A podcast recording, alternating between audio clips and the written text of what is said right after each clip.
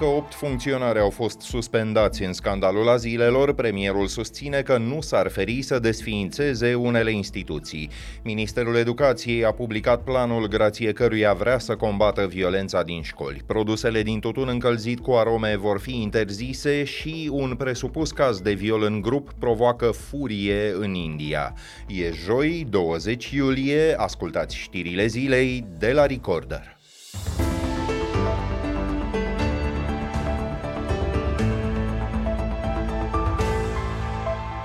Premierul Ciolacu a cerut, noua ministră a muncii a ascultat. Opt șefi de agenții pentru plăți și inspecție socială au fost suspendați în scandalul azilelor. E vorba între alții de funcționarii din București, Arad, Constanța, Maramureș și Vrancea. Controalele din această perioadă au dus la descoperirea unor situații de netolerat, afirmă liderul PSD. E vorba de mai multe centre care funcționau ilegal. Unele instituții ar putea chiar să fie desființate. Solicit noului ministru al muncii, doamna Simona Bucura Oprescu, ca toți șefii agențiilor județene pentru plăți și inspecție socială, celebrul AGEPIS, din aceste județe, plus șeful Agenției Municipale București, să fie urgent suspendați din funcție până la finalizarea anchetelor disciplinare. Totul legal. Suspendat ar urma să fie și șeful Inspecției Muncii, Nicolae Bratu, a mai trecut prin astfel de experiențe, l-au sancționat astfel guvernele Ponta, Dăncilă și Orban. De fiecare dată, executivul a fost obligat să îl repună în post după șase luni, după ce îi expirase detașarea în alte funcții.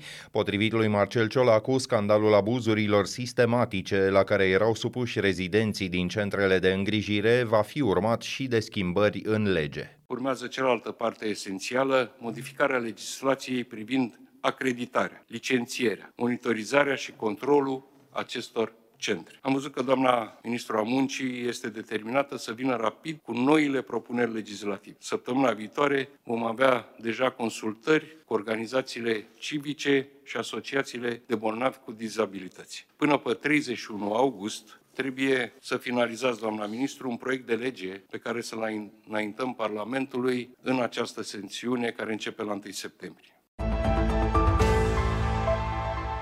Școlile ar putea să obțină dreptul de a se adresa instanței dacă elevii care își agresează colegii refuză să meargă la consiliere. Așa prevede un proiect privitor la gestionarea cazurilor de violență în învățământ. Lansat în dezbatere publică de Ministerul Educației, documentul include și reguli referitoare la consumul de droguri. Într-un sondaj publicat în martie, peste 80% dintre elevii consultați afirmau că au asistat la situații de amenințare sau violență în școală. Un elev din doi afirmă că a fost intimidat de colegi. Cu detalii, Ani Sandu. Angajații din învățământ care observă că un copil e victima violenței chiar și în afara școlii vor fi obligați să intervină. Iar dacă părinții nu sunt de acord, școala va putea cere unei instanțe să oblige un elev agresiv să facă ședințe de consiliere. Acesta ar fi însă un ultim pas dintr-o serie care include îndrumare în școală și vizite de monitorizare acasă.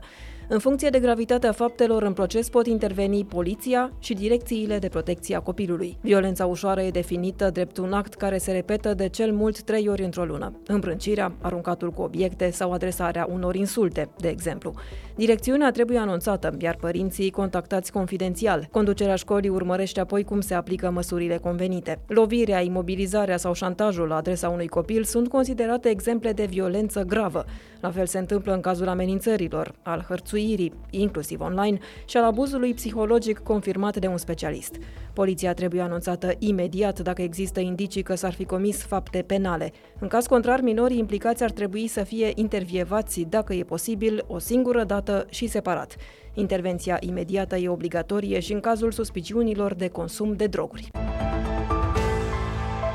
Ministrul Sănătății a primit un nou termen limită până la care să redacteze normele de aplicare a Planului Național Anticancer. Joia viitoare. Planul, finanțat cu bani europeni, a fost votat de Parlament încă de anul trecut, iar normele ar fi trebuit să fie gata la începutul acestei luni. El presupune unificarea politicilor publice din domeniu, dar ministrul Alexandru Rafila a refuzat în mai multe rânduri să îl aplice, pe motiv că ar discrimina unele categorii de pacienți. Nu e adevărat, spunea recent la știrile zilei Cezar Irimia, președinte al Federației Asociațiilor Bolnavilor de Cancer. Domnul ministru minte se adresa acest plan tuturor uh, formelor de cancer, dar uh, punea accent uh, pe programele de screening cu incidența cea mai mare. Sunt cinci forme de cancer, cel mai des întâlnite. Deci, domnul ministru a mințit susținând acest lucru, iar domnul ministru mai nou bate monedă pe melanom malign, a învățat un diagnostic din oncologie și vreau să-i dau o informație gratuit. Sunt peste 200 de forme de cancer și nicio formă de cancer nu a fost uitată de la tratament. Joia trecută, câțiva bolnavi de cancer au protestat în fața Ministerului Sănătății, ei au de gând să dea instituția în judecată. Un profesor al Facultății de Jurnalism a Universității București renunță la cursuri. Marian Popescu protestează astfel față de angajarea drept asistent a unui fost șef al Departamentului de Resurse Umane din Serviciul Român de Informații. Profesorul de etică și integritate academică spune că Senatul Universității a validat prin vot o impostură academică. În opinia sa, candidatura lui Antonio Amuza nu s-ar justifica în primul rând din cauza biografiei profesionale irelevante a acestuia. Amuza era cunoscut drept sociolog al IRES, institut fondat de fostul ministru al apărării Vasile Dâncu, dar a activat și ca profesor și editorialist. Asociația Studenților la Comunicare a cerut facultății să revizuiască decizia, iar un protest public ar urma să aibă loc luni la sediul instituției. Что это? Ministerul Apărării din Rusia a confirmat că a continuat să bombardeze pentru a treia noapte la rând porturile ucrainene Odessa și Mikolaiv de la Marea Neagră. Moscova a amenințat că va răzbuna un atac pe care îl atribuie Ucrainei, în cursul căruia a fost avariat podul de peste strâmtoarea Kerch, cel care leagă Crimea de sudul Rusiei. Atacurile cu rachete au luat la țintă mai ales instalațiile industriale din porturi și depozitele de carburanți și cereale.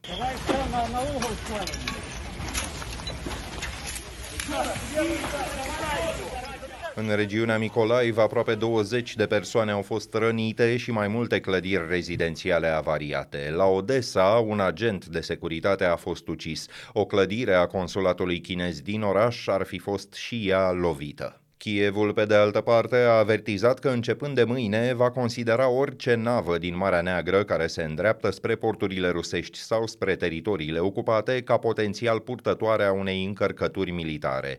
Moscova s-a retras la începutul săptămânii dintr-un acord mediat de ONU care asigura transportul pe Marea Neagră al cerealelor din Ucraina.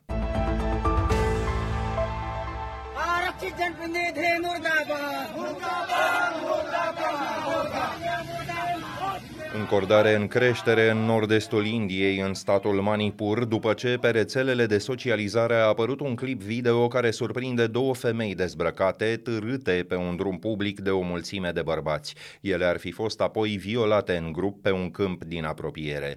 Statul Manipur e de mai multă vreme scena unor conflicte interetnice violente. Cel puțin 130 de persoane au fost ucise și mai bine de 60 de mii silite să-și părăsească locuințele.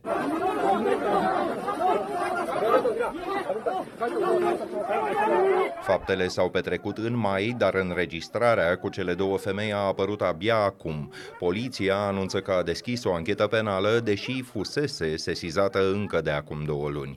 Până în prezent, o singură persoană a fost arestată, deși aproape toți bărbații pot fi ușor identificați. Pentru prima dată și premierul naționalist Narendra Modi s-a pronunțat asupra conflictului etnic din Manipur și a calificat drept o rușine națională întâmplările din mai. La rubrica Fast Forward, alte știri care ne-au atras astăzi atenția, produsele din tutun încălzit care conțin arome vor fi interzise în România. O ordonanță de guvern adoptată astăzi extinde și în cazul lor regula care se aplică deja în privința țigărilor și a tutunului derulat. Tot după modelul țigărilor obișnuite, produsele din tutun încălzit vor fi etichetate cu pictograme care avertizează asupra consecințelor fumatului. Aproape 20% din populația adultă fumează țigări electronice. Președintele Autorității de Supraveghere Financiară, Nicu Marcu, și-a majorat anul trecut salariul cu aproape o treime, până la echivalentul la 16.000 de euro pe lună. Cotidianul Libertatea scrie că și restul angajaților încasează cu 15% mai mult și că Nicu Marcu a început cercetarea disciplinară contra angajaților care au reclamat la parchet mai multe presupuse nereguli din instituție. Un avertizor de integritate citat de Libertatea, Cristian Muntean, a depus o serie de plângeri penale la DNA. Încă din 2021, el declarase în fața a două comisii parlamentare că pe piața RCA aveau să urmeze două falimente majore. Primul, cel al City Insurance, s-a produs chiar în acel an, al doilea, Euroins, în 2023. Conducerea TVR verifică în ce fel a cumpărat instituția drepturile de transmisie a tuturor evenimentelor sportive din ultimii 9 ani. Angajații ai Departamentului de Sport sunt bănuiți că ar fi refuzat oferte ale EBU, Uniunea Radiodifuzorilor Publici din Europa, în favoarea unor contracte mult mai scumpe, intermediate de companii private din România. Problema a fost sesizată în urma unui audit intern. Punem punct aici, dacă ascultați însă știrile zilei pe YouTube, vă și puteți abona apăsând clopoțelul care activează notificările. Ne auzim din nou mâine seară. Sunt Filip Stan David, toate cele bune!